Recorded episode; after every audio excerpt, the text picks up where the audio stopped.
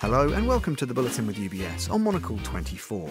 Each week, the sharpest minds and freshest thinkers in the world of finance take you beyond the numbers and hype, right to the heart of the big issues of the day. Today, we're diving into a new report from the UBS Global Wealth Management CIO, published this past Thursday, which was Earth Day, entitled Future of Earth Investing in Solutions for a More Sustainable Planet. Looking to the future, one of the biggest hurdles we all undoubtedly face is what economists call the environmental credit crunch. Our current standard of living and overall level of consumption are unsustainable in relation to the planet's finite resources. Global citizens, consumers, and investors alike are stewards of the Earth, collectively enjoying the power to shape a more sustainable path that will allow us to continue to evolve our quality of life while preserving the planet for the generations that follow. The Future of Earth report explores how investing in that future can yield financial, social, and environmental benefits. For investors, the transition to a more sustainable future presents both risks and opportunities. Striking the right balance, then, is critical. How to go about doing that from a sustainable investment viewpoint is a core part of what we'll be discussing with our panel today. So let's meet them. Andrew Lee is Head Sustainable and Impact Investing and Laura Kane is Head of Investment Themes Americas in UBS. Andrew Lee and Laura Kane, it's a pleasure to welcome you both back to the programme. Now, we are talking, of course, on Earth Day, and I think this is a good reason to get some, some context around, around the report and around this, this discussion. Clearly there's a, an incredible urgency to the, the situation and there's lots that needs to be done to reshape the future in a in a positive way and we're talking about it through this sort of sustainability uh, prism. We're talking about sustainable investing. Well andrew lee let me bounce it over to you uh, first of all and it's actually a theme we've discussed before indeed on this program uh, looking at uh, the importance of sustainable investing and how it's become more central to almost all investing in strategies. Just, just to, maybe to set the table for us, can you can you tell us a bit about how you incorporate the sort of urgency that I've mentioned there, the importance of these themes into the day to day. I mean, I guess it must be something that crops up in conversations you always have with clients, right? A day like today, you know, brings everyone together um, to focus on the topic at hand, which in this case is the importance of the planet that we live on and its finite natural resources. So, look, our planet faces numerous challenges with regard to natural resources, you know, whether it's pollution, or water scarcity or land degradation, biodiversity loss, right? These are all issues that um, set to worsen as the global population grows towards 10 billion people, as living standards rise, and as we feel and see the effects of, uh, of climate change. And I think you know these issues are front and center for many people in a way now that you know they haven't been before. So you know while today is earth day and it's a singular day um, these issues are front and center every day. And i think over the last number of years we've seen that come into the consciousness of you know everyone from government entities to corporations to all of us as individuals. And so i think the fact that you know these environmental issues in particular are front and center means they are part of our everyday conversation in terms of how we think about living our lives how we think about consuming and how we think about investing. And so they are topics that are front and center increasingly and they are increasingly recognized as material to the investment conversation in a way that they weren't before.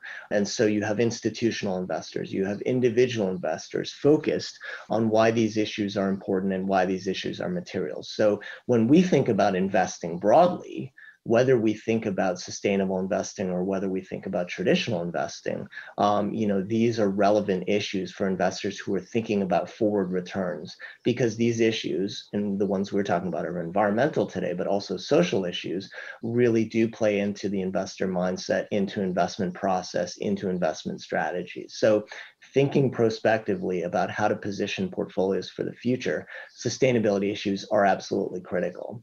And the ones that we talk about today with regard to the environment are particularly acute given the, you know, the statistics that we can think about, right? So the annual economic cost of environmental disasters last year, $268 billion, right? Meaningful you know, there's an estimated $5 trillion of estimated welfare loss due to the health effects of air pollution annually. So these are really meaningful numbers that as an investor you can't ignore because they either affect the macroeconomy or they affect specific corporates or they affect um, you know our investment portfolios in the aggregate so so these are very real and, and and and very present for investors and i think you know the the, the tone of the conversation now uh, tom is environmental risk climate risk social risk these are all investment risks that we need to think about so that's how we weave it into the conversation on an everyday basis for investors. And then for us as allocators or advisors or investors ourselves, thinking about how to factor those in systematically into an investment process. That's the everyday conversation.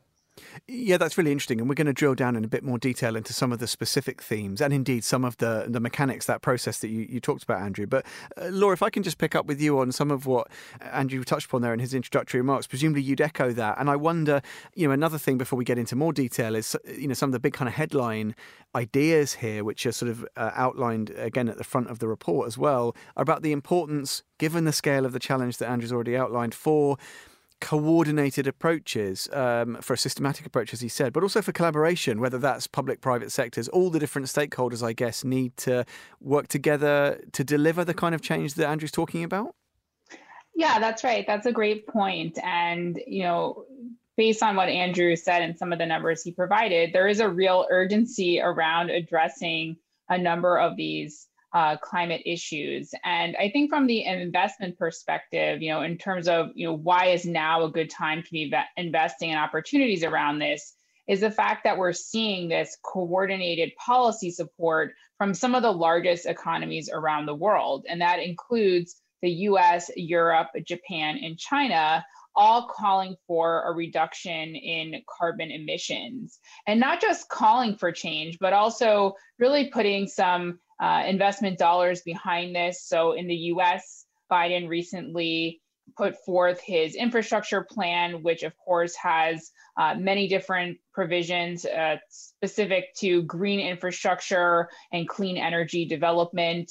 Uh, we also see this in Europe as they put together their COVID recovery plans, that there was a significant amount of money allocated toward this building of a cleaner, more resilient economy. And I think one silver lining that came out of the COVID 19 pandemic is this desire to rebuild in such a way that the global economy will be more resilient to the next crisis that we face, whether that be related to public health or related to something uh, with regard to the environment. So I think that's also been a real catalyst here. And the good news is that we are seeing this coordination. Um, we also have the uh, climate summit taking place over the next couple of days that President Biden organized. So this is all good to see, and it's all providing momentum around investment in these areas. So when we look at this from an investment perspective, uh, we also see opportunities taking shape because if you think about more public and private capital flowing towards solving these issues around climate,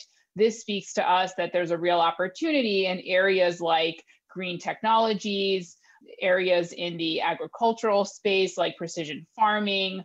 We could also see benefits in, in the water space in terms of uh, water equipment and, and, investments in more infrastructure.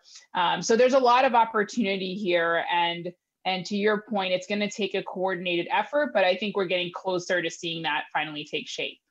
Yeah, absolutely. And I think something that's really encouraging, I guess, given how almost intimidating the scale of the challenge can be, is that, you know, there are lots of opportunities, as you've both already suggested, and indeed that those companies and individuals who are innovating in a lot of these spaces uh, have the opportunity to enjoy really robust longer term growth. And that's i guess something that is a is a real win-win isn't it? Uh, and andrew to that point if we look at say you know the the energy sector specifically which i know is something that we were going to talk to you in a bit more detail about again huge work to be done and the pace of change can be challenging. But we are seeing good movement in that way, aren't we? Even on something which had been suggested even fairly recently was sort of intractably slow.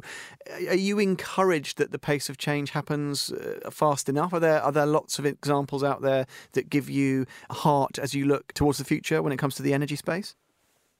Well, energy is a really critical part of the story, right? When we think about um, the Earth, and I think that if you talk about pace of change, you know, I guess we would think about you know innovation never happening fast enough, right? Given given the pressures that we have, but but I think the reality is that that there are new energy technologies, uh, renewable energies, and others that are you know cleaner uh, than fossil fuel generation, but the light switch doesn't go on overnight, right? This is a multi decade transition that is going to happen as the energy mix is shifted you know, to be more uh, more friendly to the environment, right? So I think the, the most important thing to think about is that as we go forward, the importance of consistent and secure energy base is absolutely essential to uh, you know our daily lives and the function of the global economy, right? And so, you know, we do see new innovations and uh, you know developing, but the transition to a more sustainable, uh, you know, cleaner energy future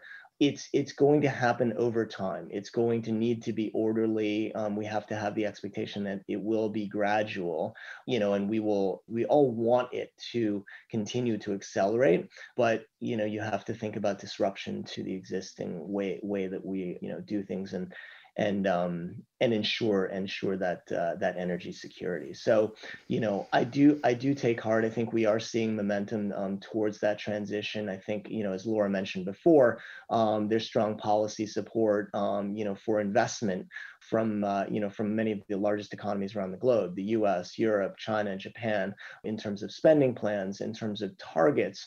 Um, and so i think the momentum is there. You know the innovation is certainly there and it's happening. And i think that um, you know the, from an economic argument perspective we're definitely seeing the trend shift uh, in, in favor of clean energy technology as part of the overall mix there are a lot of interesting opportunities. There are a lot of interesting solutions that can help us move towards that cleaner energy base. And you know i think i think some of the things that we're excited about are you know in in the power generation space.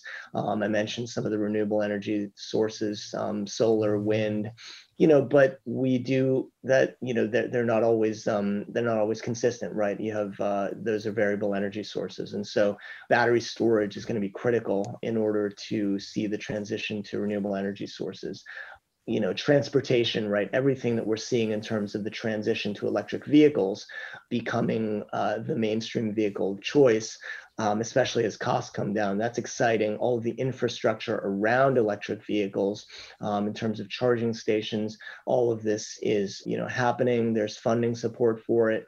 There are other you know potential power sources, including hydrogen and hydrogen fuel cell. Um, so I think a lot of interesting things happening in the transportation side, which is also a significant contributor to emissions and the energy issues that we see right now. And I think, you know, what's also exciting is in the industrial space, you know, we are seeing uh, a heightened focus on and recognition of these challenges and a focus on, um, you know, many of these companies uh, in the industrial complex to aggressively mitigate their emissions, you know, through approaches like carbon capture and others. So I think there are a lot of opportunities. We're excited about the approaches that are being taken and the opportunities that investors have to participate in many of the uh, the opportunities for change on the energy side. That's really interesting. And I think one thing that resonates there is this idea that there's this, this sort of eh, there's an alignment between the powerful economic arguments and also these more human and social arguments. And I wanted to ask you, Laura, a bit about the sort of people, health, and communities piece here, which is which is a key aspect. And there, it's very important, isn't it, to, to sort of join the dots a little. If we look at something like the impact of climate change, the, the consequence of air pollution, you know, we see a direct human cost as well, but there's also the, a very clear economic cost, which is related to and it affects the whole viability of growing everything sustainably. And it's very important to look at this in the round, isn't it? Yes, that's a great point. Uh, when we talk about addressing climate related challenges, it's not just an environmental priority, it's a personal one. Um, our planet affects everything from what we eat, where we live, and the air we breathe. And we see the direct effects or direct correlation between the health of our planet and our environment and human health. So, what we see is that well, air pollution is actually the largest environmental link threat to human health.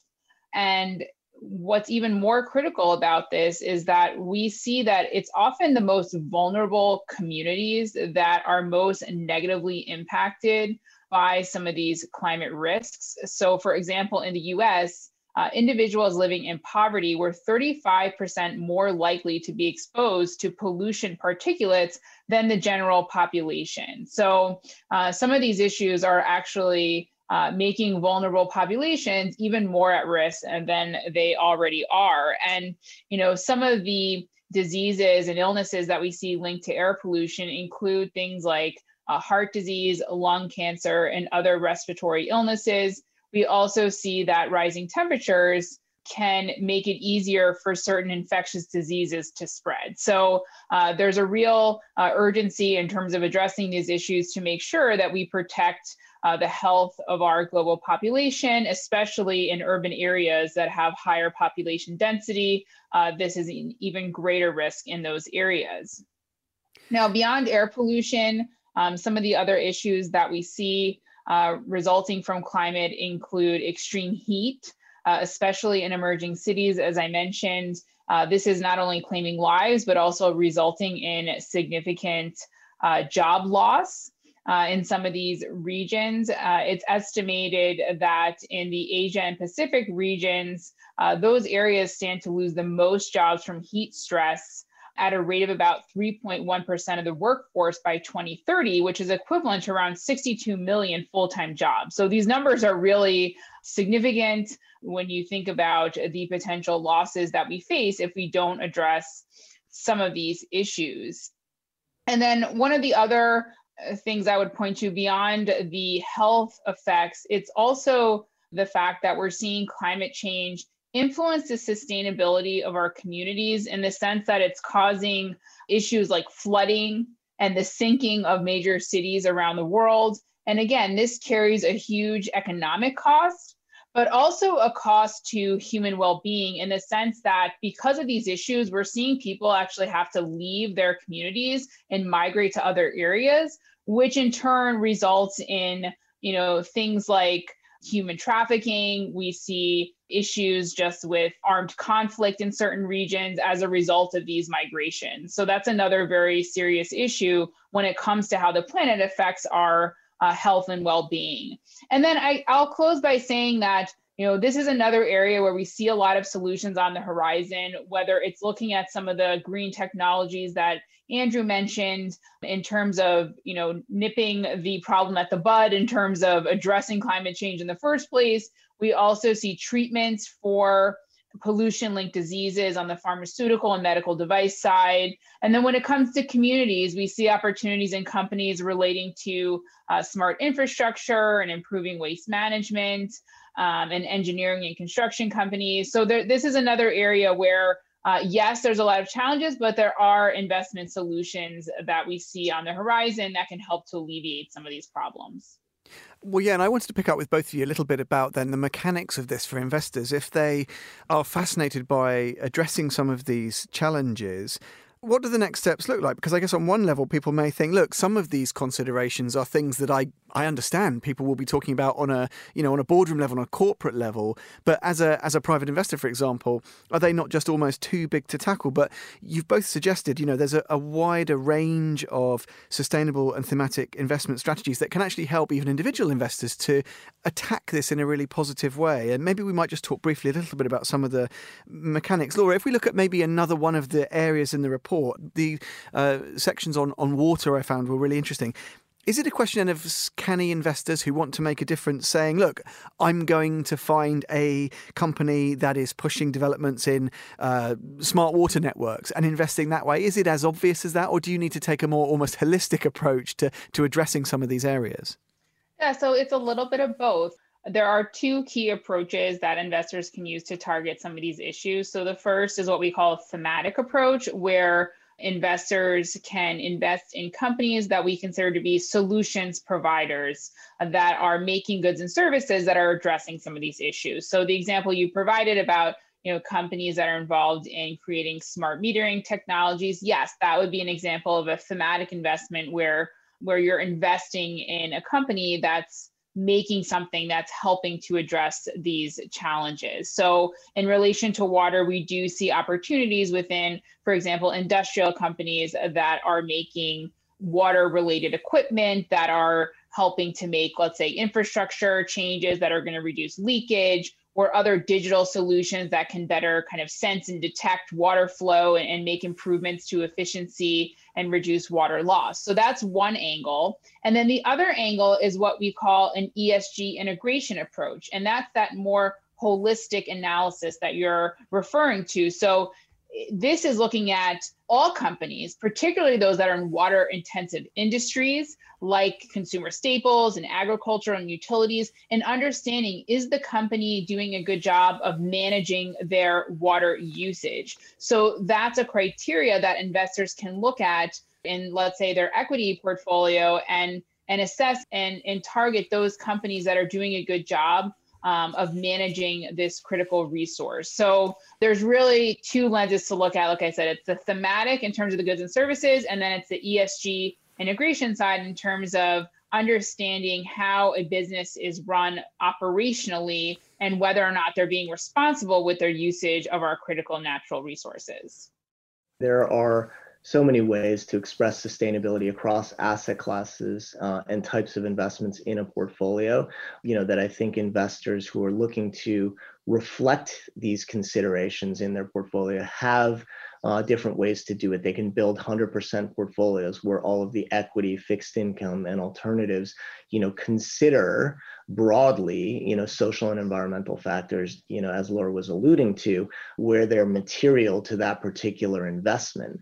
So making sure that those are consistently evaluated, reflected. I think that's one piece of what investors are really looking to do to make sure that sustainability is incorporated um, in across their investments and so for investors uh, you know who want to go beyond that and invest proactively in uh, in companies that are delivering products and solutions to many of the challenges that we've discussed today you know and and and really drive positive change or at least be aligned to companies who are driving that positive change um, you know that's that's about incorporating thematic in, into portfolios. And because of the size and scale of these opportunities the growth that we see uh, in these sectors, those are opportunities to deliver financial return in portfolios, as well as uh, you know addressing directly some of these uh, some of these challenges. So so there are lots of ways to incorporate you know these opportunities across whole portfolios.